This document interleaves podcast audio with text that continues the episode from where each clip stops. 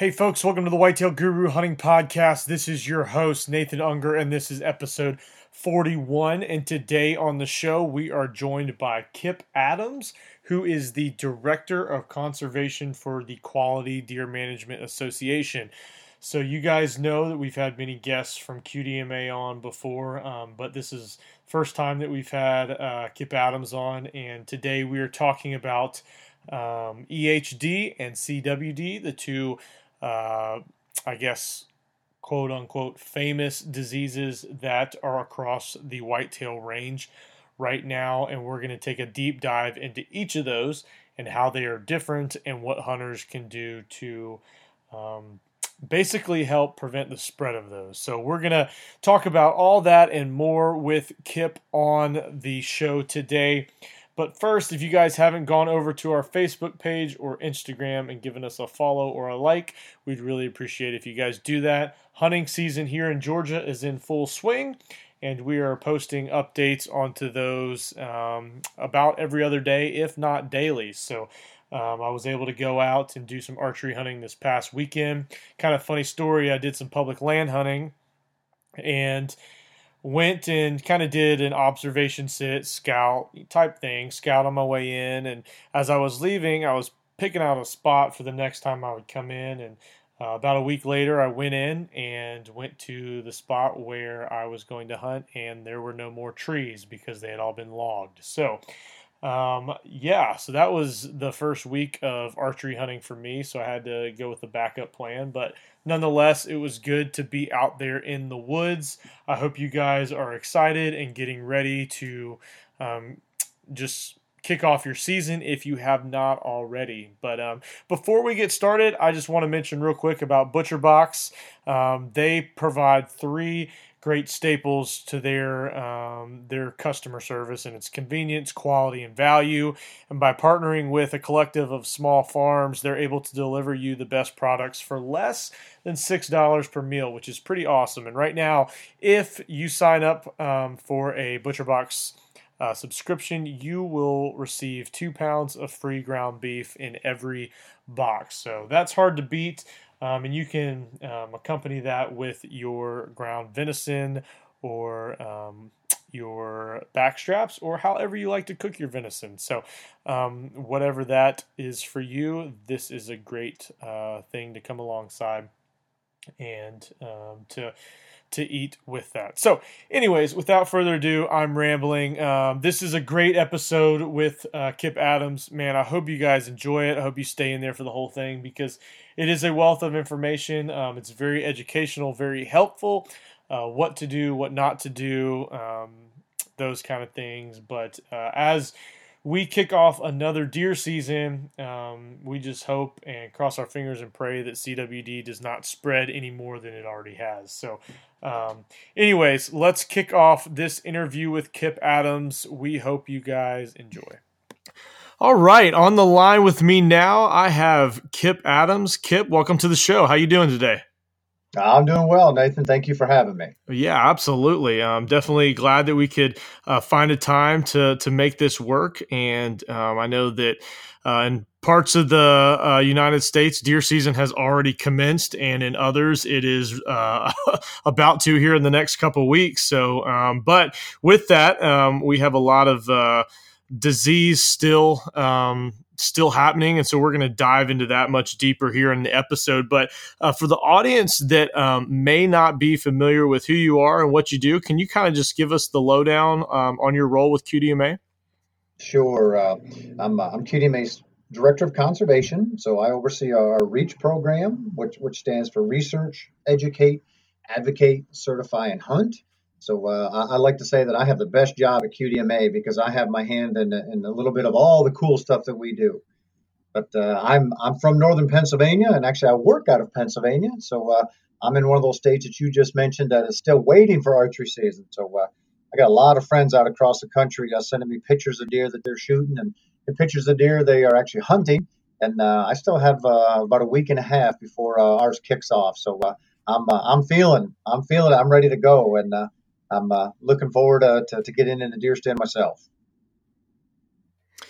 Right, and uh, I I know for us down here in Georgia, it is still blazing hot. Um, it's I think anywhere from ninety two to ninety five degrees, and we have not had an ounce of rain in probably the last two weeks, and um, we haven't had much rain at all over the last several months. And so, with that, um, obviously comes um, just different uh, outbreaks, uh, specifically EHD. So um, I just let's just jump right in. Can you kind of tell the listeners a little bit about um, hemorrhagic disease and um, if maybe they're seeing dead deer on or around their properties um, that this might be the case? Not guaranteed that it's the case, but it very well could be the case.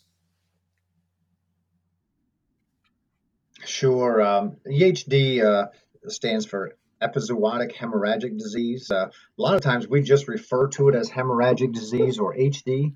Um, some hunters call it blue tongue, and uh, it's actually blue tongue and EHD are, are, very similar. They're both viral diseases carried by biting midges, or what we commonly refer to as no-see-ums. And uh, the symptoms are so similar that those two diseases usually just get uh, added together and just collectively referred to as hemorrhagic disease. So uh, hemorrhagic disease uh, is one of the most common diseases of white-tailed deer, and uh, it happens somewhere in the whitetails range every year. Um, but what we've been seeing is of the last uh, decade or so, the disease has been moving a lot farther north. Um, historically, it was it was referred to as a, as a disease of southeast deer.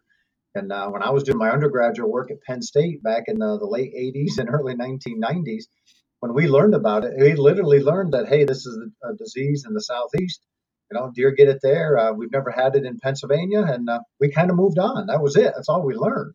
Uh, today, the, the scene is very different. The disease, uh, you know, is all the way up the East Coast, clear into Ontario. It's across the, the, the West, you know, all the way through Montana. So uh, lots and lots of deer today are exposed to, to hemorrhagic disease that, that weren't necessarily uh, in the, the, not too distant past. But the, the thing that is good about the disease is not all deer that get it will die. Some survive. Uh, the ones that do survive, they actually will pass immunity on uh, to, if it's a doe, to her fawns. Or if they are exposed to that same strain again uh, within the next year or so, uh, they're able to fight it off. So, from that perspective, uh, that, that's good from a deer's end. For sure. So, this is also the disease. Go ahead. You can finish. Oh, sorry. Go ahead. I was just going to say so what. Right I was just going to say why why is it that we are now seeing the disease move farther north? I know that um, historically in drier areas um, that's where we've seen it, but now why are we seeing it move further north? Uh, more so to, because of climate change than anything else. Now the, the vectors that carry it, or those little no-see-ums, are just moving a lot farther north than, than they've been in the past. So that more than any other reason is exposing a lot of a lot of new deer herds in the north to hemorrhagic disease. Okay, yeah, for sure, and um, it, it's kind it's kind of interesting that that uh, now I guess would would we assume that um, we're you know, I'm not getting into a whole political thing right here, but is are we? Is it safe to assume that some of those northern um, states and even provinces in Canada are they just not experiencing as harsh of winters for longer periods of times to kill off these no-see-ums, or um, does it kind of just vary year to year depending on what the the seasons hold? Yeah, it really varies year to year, and uh, essentially, what it's doing is just allowing the no-see-ums to move from the south, you know, farther north. Um, the New England states um, still have never uh, confirmed any cases of hemorrhagic disease, so uh, they still don't have have uh, the midges. That's why. But uh, okay. You know, places like Pennsylvania routinely get it now. Minnesota is having a, a pretty bad hemorrhagic disease year this year uh, for the first time ever. So uh, we're just seeing those midges move farther north, and and, and, and deer are dying in many places because of it. So, is it too early to tell um, kind of the outbreak that we are seeing? Um, I guess on on a mass scale for 2019 compared to other years. Um, like, how would 2019 so far compare to say maybe the the outbreak of 2012 or even 2007? What what is it looking like right now? Uh, nowhere near as bad as, as either 2007 or 2012. Uh, those were both uh, listed as you know 100 year uh, disease outbreaks, and um, tens of thousands of deer dying in, in, both of those years. So the nice thing about this year is uh, the first cases weren't uh, talked about until pretty late in the summer, and with hemorrhagic disease, because it is carried by those uh, the no-see-ums, um, as soon as we get a couple of frosts, the disease is done for the year. So this is typically a disease we hear about during the summer and often toward the end of the summer where you start finding deer dead, you know, in and around water sources. So the fact that we didn't see it early and um, we're still just seeing it in a limited number of states lets us know uh, where you are seeing it. You may be losing a few deer there, but overall, uh, this year has thus far anyway been nowhere nearly as bad as either 2007 or 2012. Okay, yeah, that's that's good news. Obviously, um, I know that there's been some the states that you already mentioned, in addition to some Midwestern states, there seems to be um, a decent outbreak there. And maybe it could be that just social media is a little bit more prevalent now than it was in 2007, um, for sure. Um, and maybe, you know, a little bit more than 2012. But um, I, I, remember, I, so I was reading um, an article last night on qdma.com, in fact, about how um, it was either 2007 or 2012 where they were still identifying deer with hem- hemorrhagic disease even into December that year, which is just crazy um, to think about um, in different parts of the country. So um, it's definitely um, good news that it's the outbreak is not as bad, but I imagine as the summer goes on um, and rain is uh, few and far between that we'll kind of get a grasp on just the magnitude um, or lack thereof of hemorrhagic disease across the country. So um, and like you said it, it is spread by by the midge um, and it's um, is there let me ask you this is there anything we as hunters can do or as land managers can do to um, I guess, help the deer populations in our area not get the disease, or is there nothing we can do? There's not a lot we can do. Um, there's no vaccine for hemorrhagic disease. Uh, there's no cure for it. Uh, but we do know that the, the, the midges that carry it, the perfect breeding grounds for the midges are in those mud flat areas around water sources so that's why one of the reasons we often see this worse in drought years, because as those ponds dry up, you have those exposed mudflats that are perfect breeding grounds. And once deer get this, they develop fevers, so they often gravitate to water sources. So they are moving to these areas where there are a lot of midges anyway. So it just makes it more easy for the midges then to transfer this disease from deer to deer to deer. So uh, one of the things that we can do from a, from a habitat standpoint is we can try to make it such that we don't have all those exposed mudflats around ponds. The better job if we have a water source to keep it vegetated all the way up to the edge or even down into the water can help. Um, and cattle country, um, not allowing cattle or cattle to have access to ponds, you know, to be able to walk in and, and keep that permanent mud uh, source there. Um, if we don't allow that, that can certainly help from the midge end. So uh, there are a few things we can do, but large scale, you know, there's there's not a vaccine or, or anything that we can really do across a broad section of the landscape. Right. Yeah, that makes sense. So, um, so we know that it is more prevalent when we're in drought years. Now, I've heard a theory from somebody else, and uh, I'd like to get your thoughts on this. What about years where we have an overabundance of rain, where the opposite is true? Is it also um, does that lead to um, maybe a higher uh, spike in HD as well, or is that is that not necessarily the case? Uh, that that has not been shown to be the case. And uh, what the okay. researchers on this have shown is that deer in the, the southern U.S., the extreme south, um, there they don't seem to be any more susceptible or less susceptible during drought years. However, once you get out of the south, Midwest, and the north, those deer are far more susceptible during drought years, uh, to the point that we almost can predict how bad a year will be for hemorrhagic disease based strictly off drought charts.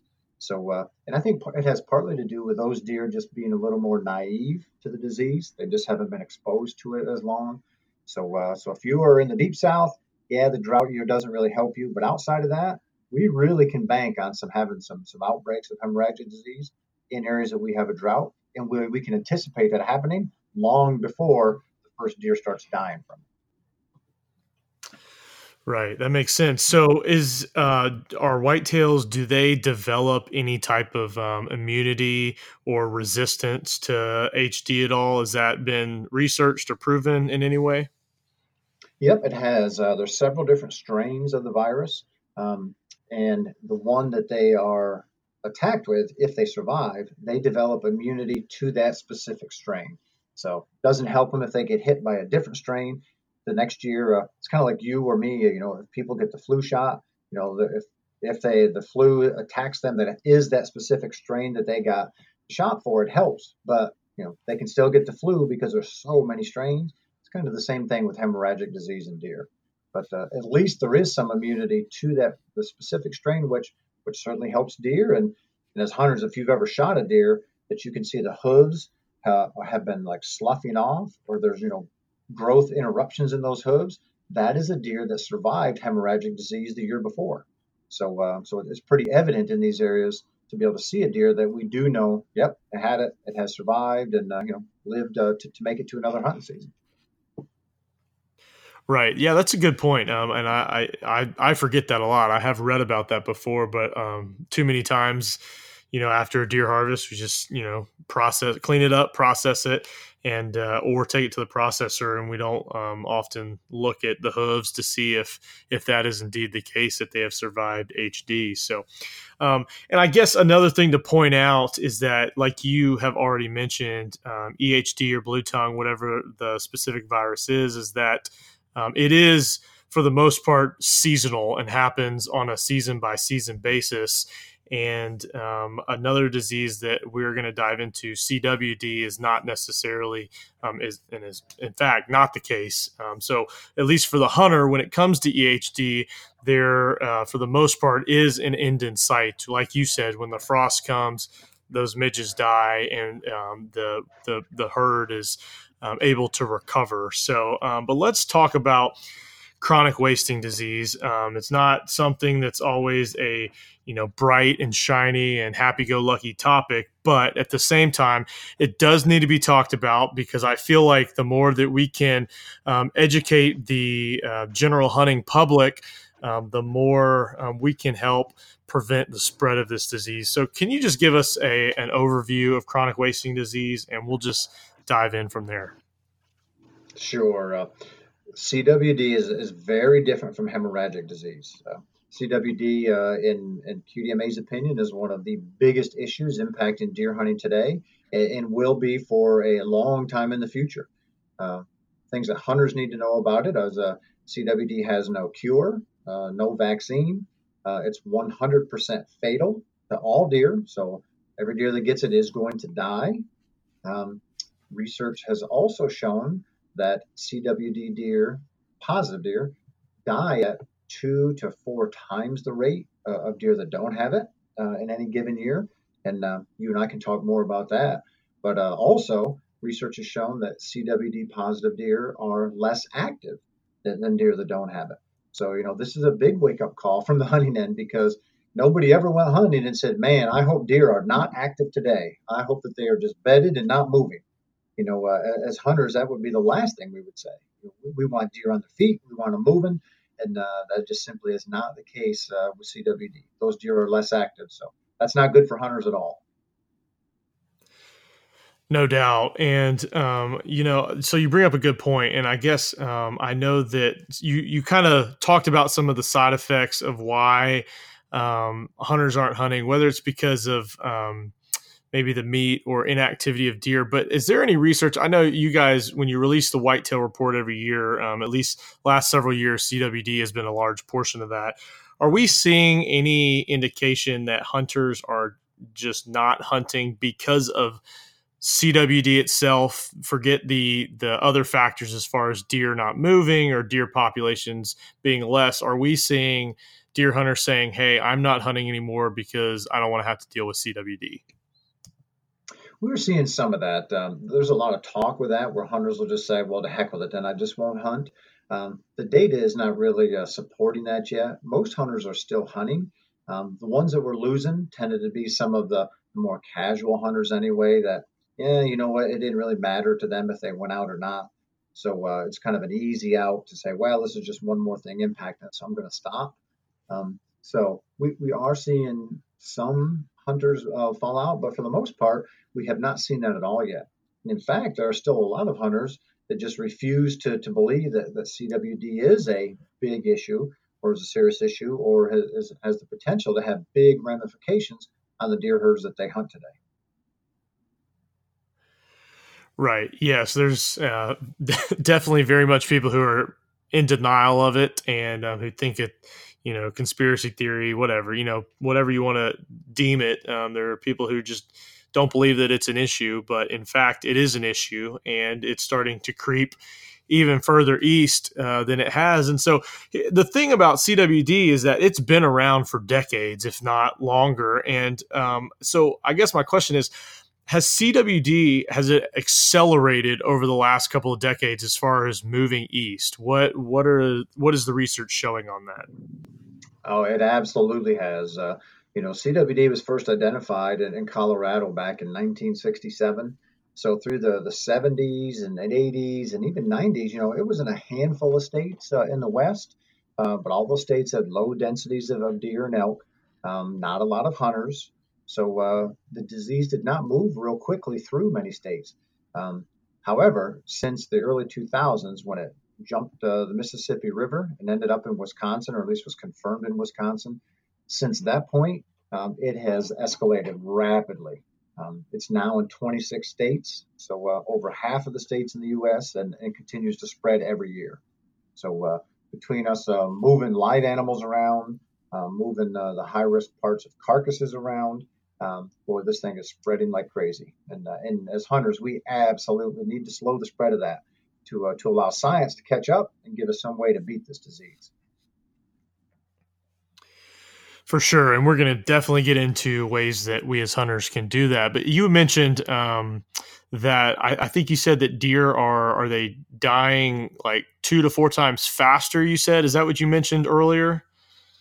That's, that's correct. Uh, all deer that get it are going to die but CWD has a very long incubation period. And, what that means is a deer can have it for uh, an average of 18 to 24 months before they start showing any symptoms. Uh, once they start showing symptoms, they, they go downhill very rapidly and essentially just waste away and die. So, however, before they start showing symptoms, they appear very healthy. And this is why a lot of hunters, I think, fail to, to recognize the severity of this because they say, man, this deer looks healthy. You know, I don't think there's anything wrong with it. But there absolutely is something wrong because as those the uh, eating holes in that deer's brain, it is allowing it to not avoid predators as easily, you know, not avoid cars or hunters as easily. So that's what the research shows. Uh, and a deer right now that has CWD this year, even if it's not showing any signs, it is two to four times more likely to die, either to cars, predators, hunters, or other disease, than a deer that doesn't have it. So that's the that's the scary part. And even if hunters don't want to to believe the severity of it, you know, if you ask any of them, whether it's turkeys or, or ducks or bears or squirrels or elk or anything else you hunt, said, you know, hey, if a certain segment of that population is dying at two to four times the rate, you know, of another part, is that a bad thing? And every single one of them will tell you yes. Well, that's exactly the same thing that's happening with CWD, uh, and it's happening right under our noses every day. Right. And in fact, so I received my my Quality Whitetails magazine yesterday in the mail, and you did a really good article on, um, I believe it was a hunter in Wisconsin who killed a really nice mature buck. And there's a picture of the buck. And if you just look at the buck, it doesn't look sick. It doesn't look like it would have any issues with it. And um, actually, I'm going to let you talk about that story because you you did the write up. I thought it was excellent. Uh, but describe that th- that story in detail, if you don't mind. Uh, sure. Um, you know, there's a picture of a deer. You know, and asked, you know, does this deer look like it has CWD? And you know, hunters will say no. It appeared very healthy. You know, a nice buck, big animal. And uh, the hunter that shot it uh, had it tested, and uh, it turned out it did test positive for CWD. So the the lesson there is, um, you know, the vast majority of deer that have the disease do not appear to have it because they get killed by something before they ever start showing the symptoms. That's why hunters, you know, will say, well, why don't we find dead deer all over if this is a big deal? Well, the reason is they get killed by something else first before they start showing the outward symptom. Inwardly, they're very sick and they're, you know, they can't avoid predation as well. But outwardly, we just don't see it.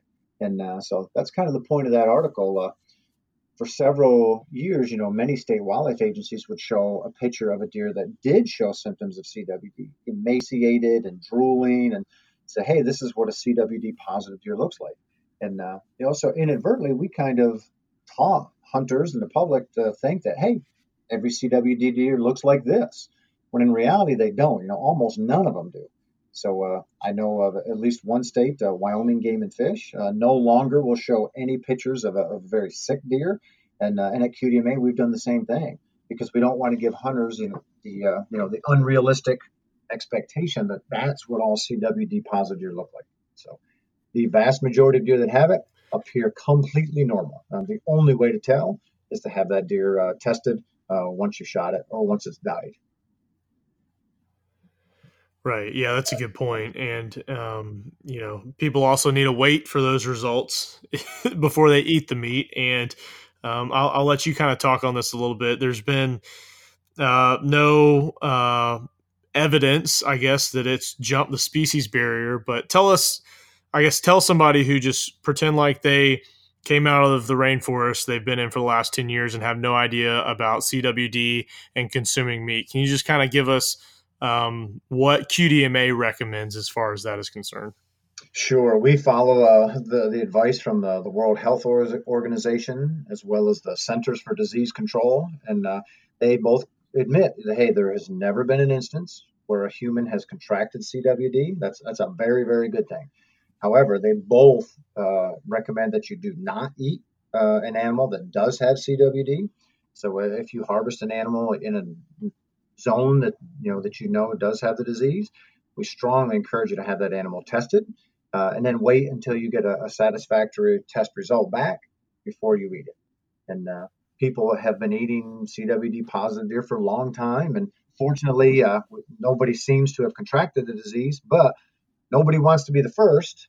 And uh, as we learn more about this, you know, we know that uh, that there's just no reason to eat a deer that does have it. Um, we work with uh, with some of the top prion uh, biologists or and, and, researchers. You know, prions are the, the things that cause CWD uh, in the world, and uh, and what they tell us is, hey, you know, we haven't identified it in humans yet, partly because we don't know exactly what it would look like. So every time you have a prion disease in any given species, it looks a little bit different. So uh, if CWD was in humans, um, you know, it wouldn't necessarily look just like it does in deer or one of the other prion diseases. So, so yeah, so if you're in a zone, just get that deer tested, wait for the results first, and uh, don't eat it until you get satisfactory results back.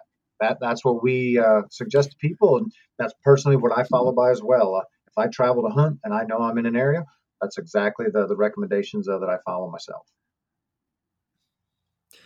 Right, and that involves, um, you know, hunters need to debone the meat. They need to um, you know, make sure everything's clean. Can you kind of uh, describe how CWD is passed from one deer to the next, or passed from you know wherever it's coming from to deer, so that people have in their mind an idea? Okay, this is why we can't take you know bones and um, canines and stuff across state lines because it, it can hold CWD. Can you talk about that a little bit? Sure. Uh, there's a couple of different ways that, that deer can transfer this to other animals. And, and that's one of the things that makes this very different from other prion diseases. Uh, you know, the version of this in cattle, you know, a cow can't give it to another cow unless you grind that cow up and feed it to the other one. But you can have, you know, a herd of 100 cows in a pasture. If one of them has the, the prion disease, uh, it can't give it to any of the others.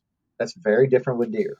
Deer can give the CWD to other deer, and they can do it through uh, from live animals.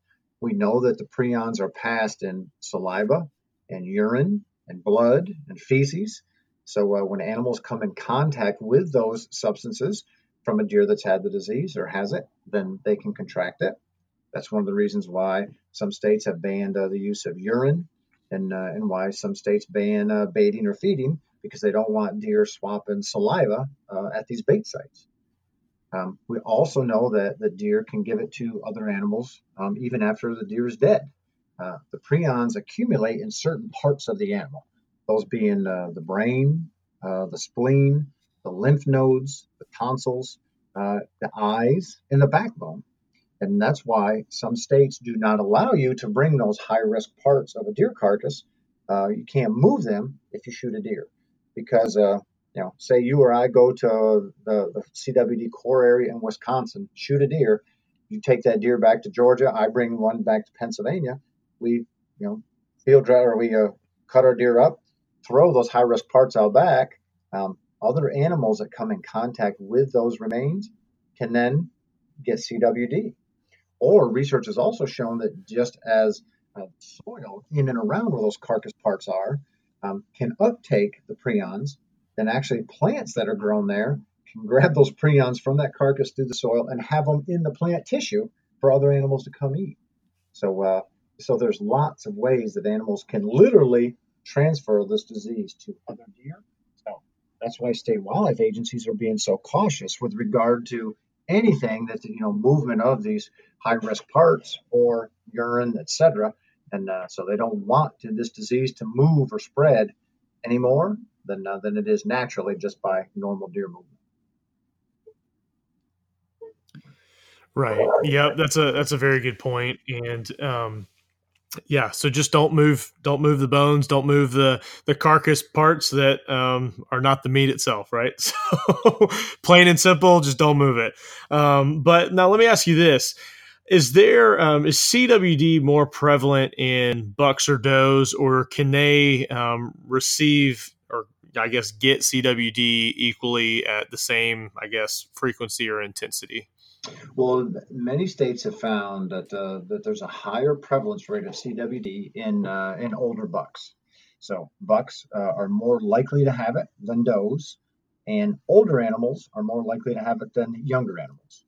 So as a general rule, that that holds pretty true. So, but what people need to realize is some will grab it and say, "Man, well, if older bucks are more likely to have it, then we should be removing all bucks and not allow them to get old."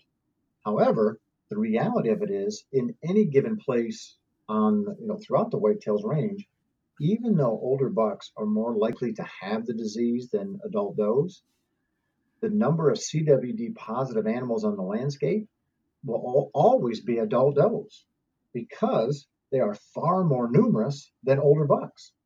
And because of their social order, how they interact, you know, a group of, of animals um, often has, you know, grandmothers and mothers and aunts and sisters and siblings, you know, those doe groups that are all kinds of related individuals.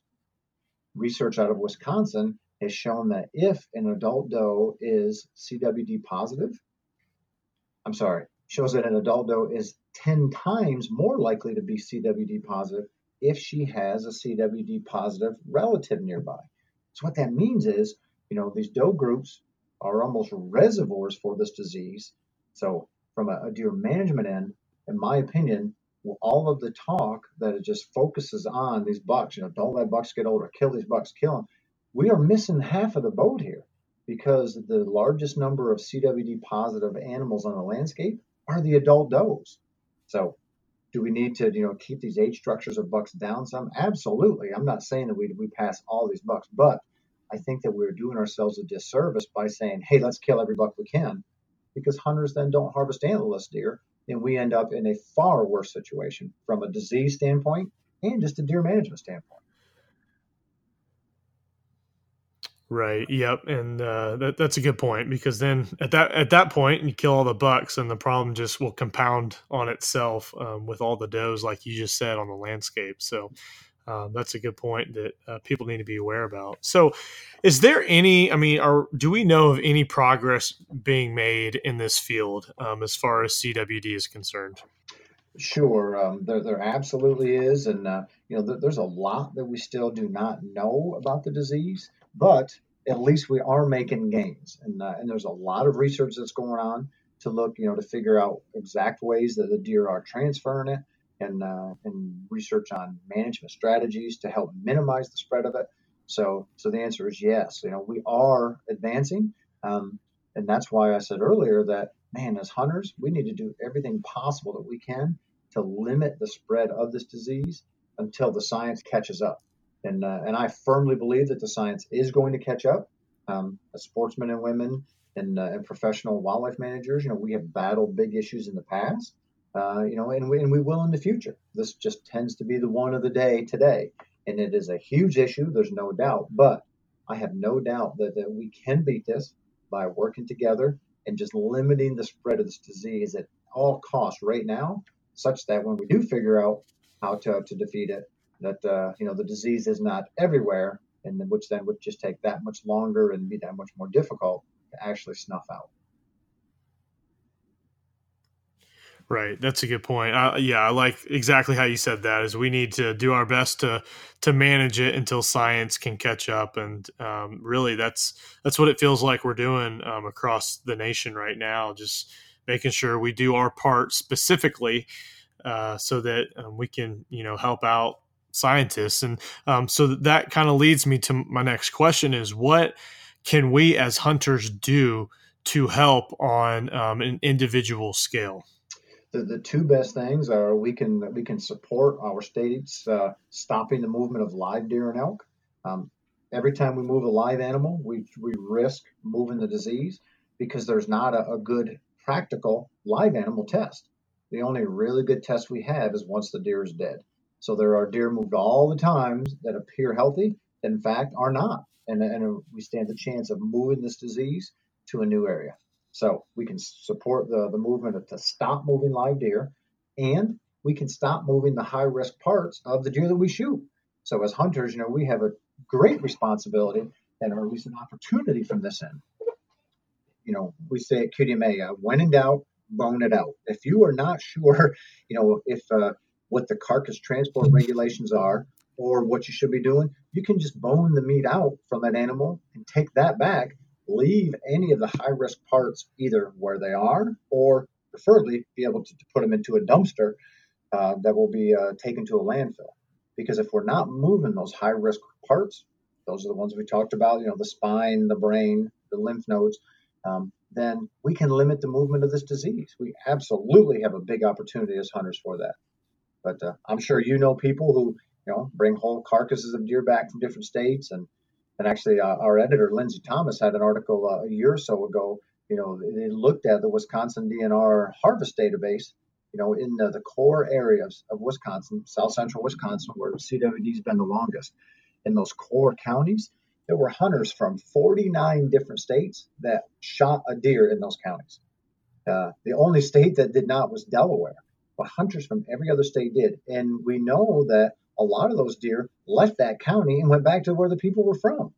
So that is a tremendous disease risk of moving the disease by moving those high risk parts. So as hunters, hey, let's not take those high risk parts away from, from where we shot them, leave them there unless they're going right to a landfill. And man, that more than anything else can definitely help limit the spread of this disease. Right, and I, I, believe we've actually talked about that um, on a former episode. It may have been with uh, Lindsay Thomas. I can't remember who it was with, but um, yes, if people go look at that graphic, um, you can see where those hunters are from, and it's not it's not you gotta uh, and you know this you gotta read that really carefully because that's not where CWD went to. It's where those hunters were from, where CWD possibly could have gone to. But um, the I, I think if I remember correctly, the interesting thing about that article was that the areas that those hunters came from, the um, the percent chance that a deer had CWD from that area was astronomical, and so those hunters taking those deer back to their states, if in fact they did, um, there was a good chance that they took CWD with them. So I'll, I'll, have to link that in our show notes because that's a great um, a great article. I was actually uh, looking at it really briefly last night, and I, I, thought about bringing it up, and you sure enough did. But um, it is definitely eye opening, no doubt. So and, and, I um, don't remember with that. Now, let, now let me ask you this. Go ahead. No, with that article, I don't remember the exact number or the percentage that uh, the Wisconsin DNR stated, but there was a large number of those animals uh, that were never even tested for CWD because uh, the DNR had the data on harvest, knew how many of them were tested. So, you know, a lot of those hunters have no idea. So I'm sure they, that they ate those deer, uh, they took them home, they did different things with them, and uh, you know, some of them might have willfully done that. I bet a lot of them just simply didn't know. So, as hunters, you know, we can we can help each other out mm-hmm. as well by just making sure our buddies know what you know what the rules are and you know what's advised and not advised uh, with respect to CWD. Exactly, and that's why that's why we're doing this episode right now as well. So, um, now you may have already mentioned this, but you had said that um, it's a lot easier to discover and detect CWD in a dead deer. Now, why is it that it is more difficult to detect it in live animals? Is there not a test for it in live animals? Is it just not expressed in those live animals? What what is the reasoning for that? Well, there's a couple tests. Uh, one is uh, uh, basically they remove the tonsils and they can test them there, and then the other is a, is a rectal biopsy where they, they can test them there. So uh, the problem is if the animal is far along in the incubation period and the person doing the test is really, really good at it, then they can tell pretty well, okay, yes, this deer, this deer has it. However, there's a lot of user error with those. And uh, if, if the person is not really, really good at it, a lot of times, even an animal that has CWD um, will show up as, as not having it. Uh, also, just because the, the prions don't accumulate there as quickly as they do the brainstem or the lymph nodes, um, which are two places that we test once deer are dead. Um, because they don't accumulate in the places we test live deer nearly as quickly, unless the deer is in advanced stages, you just don't pick it up.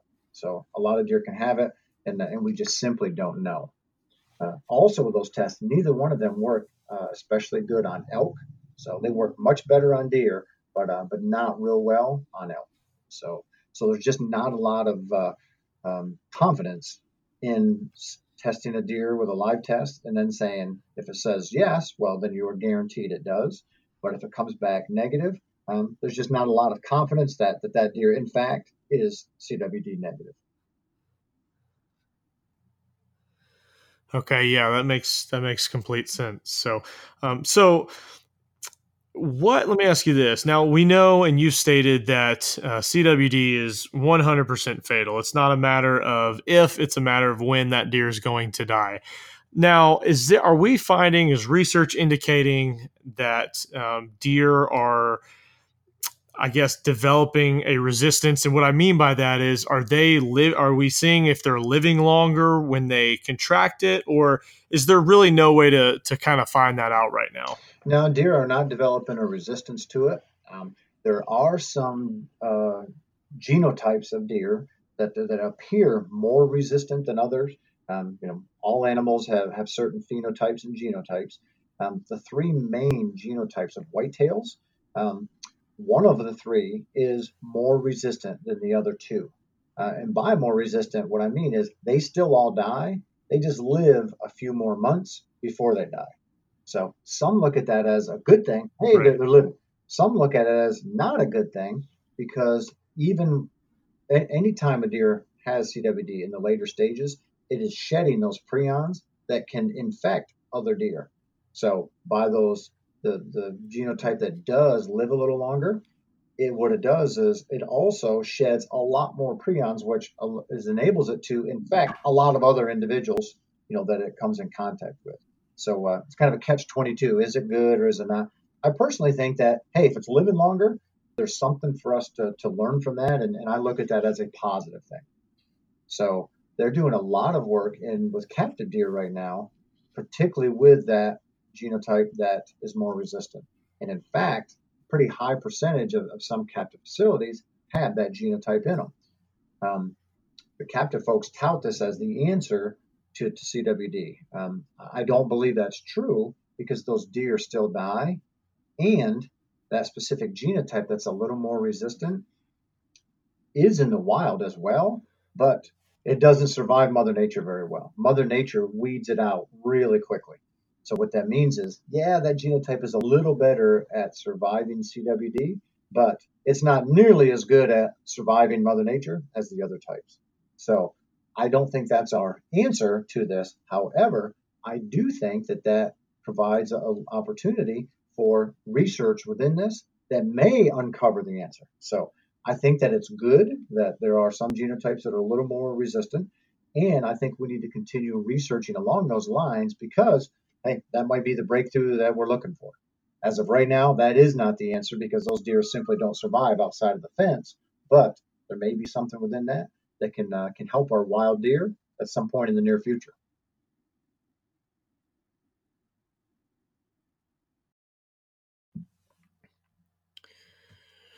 Right, that makes uh, perfect sense. Um, so, kind of as we kind of close, um, is there anything else that you think that the audience or the listeners need to know about CWD or EHD for that matter that we have not already touched on? Well, I think with, hemorrhagic disease, uh, what they need to know is if uh, you find a lot of dead deer in your area, um, as hunters, we can we can help out by reducing the number of antlerless deer that we shoot that fall. Um, you know, if if that's necessary. If you're in an area that has way overabundant deer herds, then that's probably not necessary. But um, you know, if deer herd was was about in balance with the habitat, and for whatever reason in your area a lot are dead, you can just back off your antlerless harvest for a year, and uh, and that deer herd can be can uh, rebound very quickly. From a, from a CWD end, um, I firmly believe that this issue is going to take a better working relationship between our, our, state wildlife agencies and our hunters than any other that we've dealt with. Um, agencies are recognizing that, and uh, and I, and I hope the hunters will as well, because uh, our agencies can come up with the best CWD plan on the planet, but it takes hunters to execute it. So, and for hunters to to execute it, they have to support it. So that's why I think this is a, is a really good opportunity for hunters and agencies to, to engage and develop even stronger working relationships. And then uh, there's there's going to be some pain along the way. There's no doubt. Uh, some folks have asked me, you know, man, it's a big inconvenience to have to have a deer tested or or take it to a check station for CWD. And the answer to that is they're right. It absolutely is an inconvenience. However, I firmly believe it's an inconvenience that's worth doing. You know, I want to hunt deer 10 years from now and 20 years from now and I want my kids to be able to hunt deer, you know, 50 and 60 years from now. So is it an inconvenience? It sure is, but uh, it's one that's well worth doing, uh, you know, in the name of, of whitetails uh, and our future hunting opportunities. For sure, that that's a good point. And I was I was going to say um, for people who want to help, that's one way they can do it. Also, is by taking, especially especially if you're in a CWD zone, um, to take those deer to a designated location by your state agency and get those tested. You know hold off on eating the meat until you get those results back. Um, but and then for for that matter in areas that aren't cwd zones or may not have um, you know cwd uh, yet um, and hopefully they won't but they can definitely be on the lookout for deer that um, are acting sick and acting funny. Um, that's definitely the the obvious way to do it. Um, and uh, I, you know, I don't know. You might be able to speak to this, but in states like Georgia, where CWD hasn't uh, been found or discovered yet, you know, are there ways? Can we get our deer checked? Are they doing deer checks yet, or are they primarily just doing um, spot checks here and there? Well, every state is a little different. So uh, wherever hunters may be, the the best way to find that out is to just contact your state wildlife agency.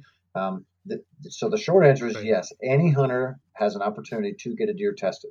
Um, if you are not in a disease zone where the state is paying for those, you may have to pay for it, but there are at least some of those tests available. But uh, the state wildlife agencies are the, the perfect resource to ask that because they can let you know exactly where you can have one tested, what the procedures are within that state, and then uh, give you an estimate of how long you'd have to wait for those results.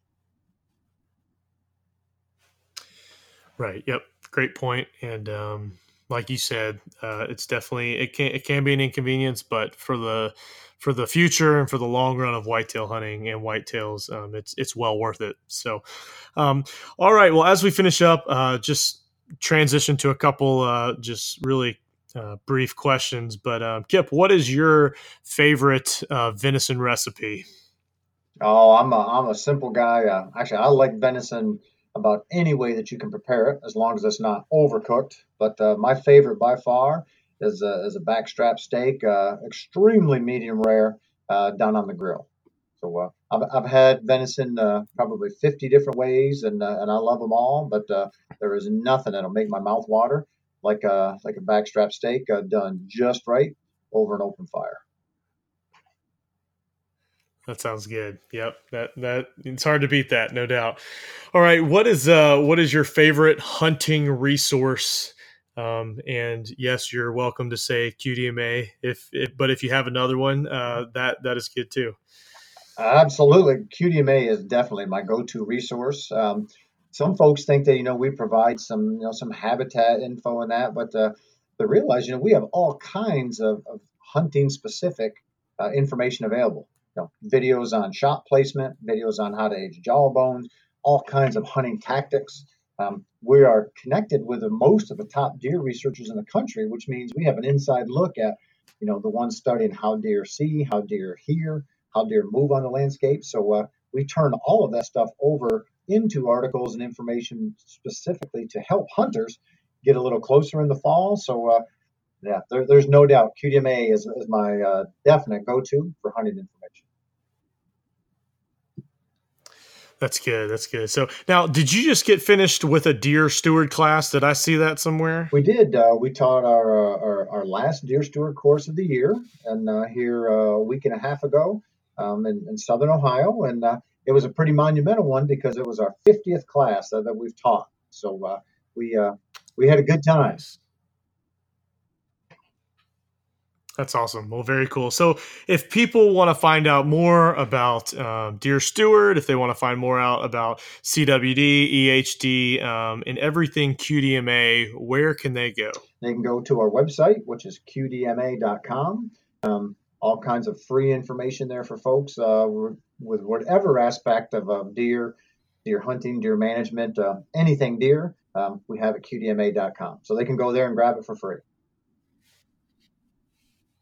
Awesome. Sounds good. Well, Kip, thank you so much for taking time out of your day to come on the show. Uh, we really appreciate it. Hopefully, um, this has been educational for people and uh, just kind of been eye opening too at the same time, so that as deer season commences here in the next couple weeks, if it hasn't already, that people can be on the lookout for these different uh, diseases, excuse me, that we've talked about. So thanks so much for coming on the show. Absolutely, Nathan. My pleasure. And uh, good luck to you uh, this fall. Uh, have a safe and productive season. All right, folks, thanks again for listening to another episode of the Whitetail Guru Hunting Podcast. Hope you guys enjoyed it. Before we kick this thing off, let's um, let me just say that if you guys haven't gone over to our Facebook group yet, Hunting and Fishing the South, um, be sure to go over there. Um, or if you want to add some friends to it, we're going to be just sharing uh, what people are seeing, what they're harvesting, uh, etc. So, um, also, if you haven't yet, please uh, go over to iTunes, leave us a rating or review, and subscribe um, because as we go throughout the deer season, uh, we're going to be just launching these podcasts as often as possible. Um, hopefully, a couple a week. Um, we'll see. But um, yeah, if you guys go over and do that, that'd be great. So hope you guys are getting ready for deer season. Good luck and good hunting.